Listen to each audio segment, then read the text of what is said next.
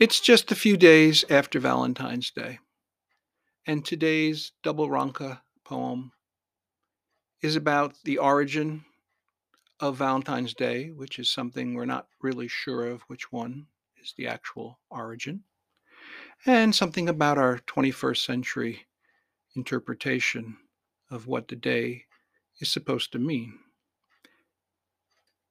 Today's poem is titled simply Valentines. Valentine sent, not sent. Received, not received. No longer Lupercalia, warding off evil spirits.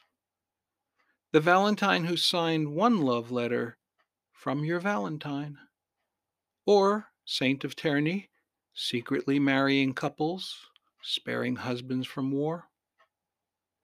All forgotten in the cards, flowers, chocolates, and dinner dates.